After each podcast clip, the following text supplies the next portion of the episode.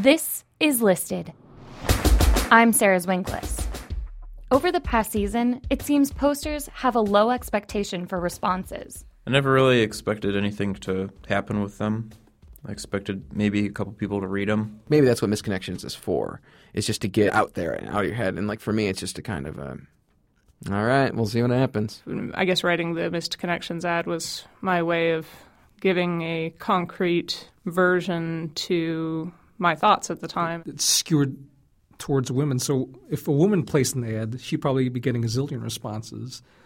Whereas uh, if I placed an ad, I would be lucky to get one or two or three responses. Caleb was no different. I thought there was maybe a 5% chance that I was going to hear back from her. I spoke with Caleb via Skype almost one year ago. His story starts off as a classic Chicago L missed connection. Here's his ad. Playing hooky on the red line, Wilson stop. We talked about a cemetery, what I do, what you do, and real pumpkin and lattes.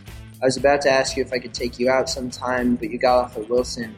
Maybe, Maybe I'll I'll see, see you you again, again, or or maybe maybe you'll you'll read read this this and message me. I freaked out. I freaked the fuck out when I read this. That's Sarah. And yes, Sarah spelt with an H. This is how Caleb's story became Caleb and Sarah's story. Caleb finished his shift at work and rode his bike to the Fullerton station. On the platform is where Sarah saw him. He was really super cute and he had this really cool bike. And um, I think he, he saw me sort of like look at him, check him out. I, get, I don't yeah. Um, and yeah, so we I saw, each other. and I, and, um, I had recently realized that if you wanted to ask a pretty girl out, you just had to ask her out on the spot.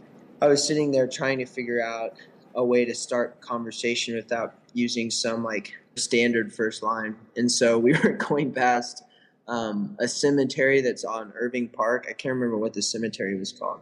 Graceland Cemetery. And I think that's between Sheridan and Wilson. I asked her if she knew the name of the cemetery because I always ran past it and was thought it was really cool, and I didn't know if you could run through the cemetery or not. And I looked at him and I was like, no, I have no idea. I've, I've lived in this neighborhood for like three years. I was like, I have no idea. And so that's how we started talking. And then she asked me where I was headed. you headed home, like to your apartment? I, I wanted to like see if we were neighbors or something. I was on my way to school. I was like, oh, do you go to did you do you go to Loyola? I thought maybe he was an undergrad, and I was like, oh, he's younger than me. That's so awkward. He was like, yeah, I'm getting my master's. I was like, oh, okay, let's keep talking. um, She was playing hooky from work, which is why that's the title of the missed connection. it seems like we covered a lot, and but when I look back on it, I think it was only between like the the distance of two L stops. And so it was just a, a five minute conversation. It was really pleasant. Then I was like, you know, I, the train pulled up to Wilson, which is my stop, and I said bye. I was just like, oh, I probably won't ever see her again.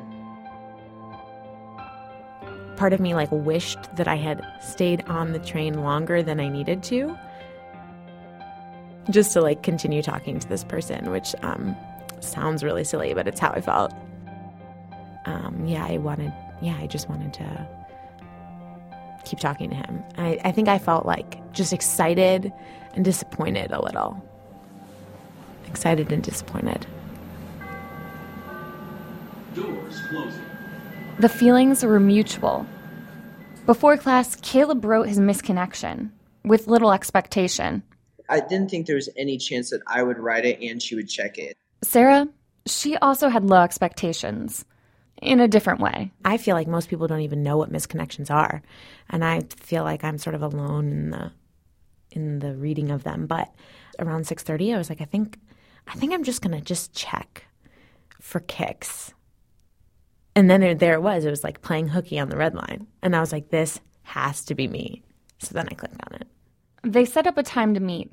It was really good. It was really fun. Um, I don't know. I mean, we went out a couple times and we got along really well. I had a good time. Although they had a nice time, it was clear it wasn't going to work out. Um, we just were different. We had different values, different um, expectations for relationships. Caleb is like the greatest guy. Whoever ends up with him is super lucky.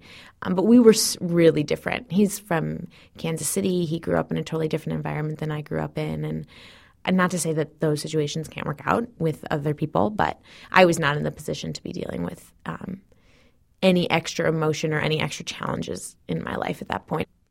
The story sort of has a happy ending.